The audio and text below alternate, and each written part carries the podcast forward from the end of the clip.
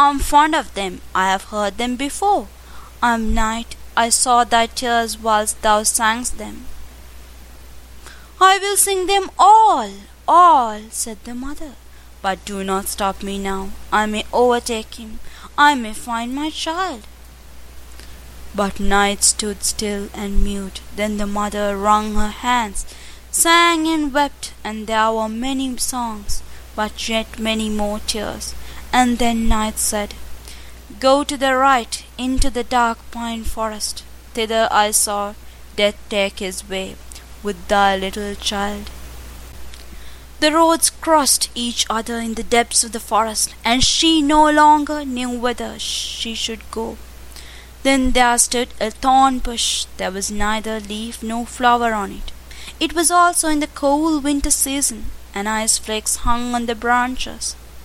Hast thou not seen death go past with my little child? said the mother. Yes, said the thorn bush, but I will not tell thee which way he took, unless thou wilt first warm me up at thy heart. I am freezing to death. I shall become a lump of ice.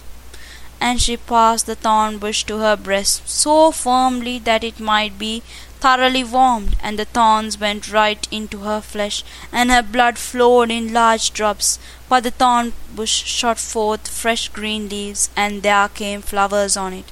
In the cold winter night, the heart of the afflicted mother was so warm, and the thorn bush told her the way she should go. She then came to a large lake, where there was neither ship nor boat. The lake was not frozen sufficiently to bear her, neither was it open, nor low enough that she could wade through it, and across it she must go if she would find her child. Then she lay down to drink up the lake, and that was an impossibility for a human being. But the afflicted mother thought that a miracle might happen nevertheless. Oh, what should I not give to come to my child? Said the weeping mother, and she wept still more, and her eyes sunk down in the depths of the waters, and became two precious pearls.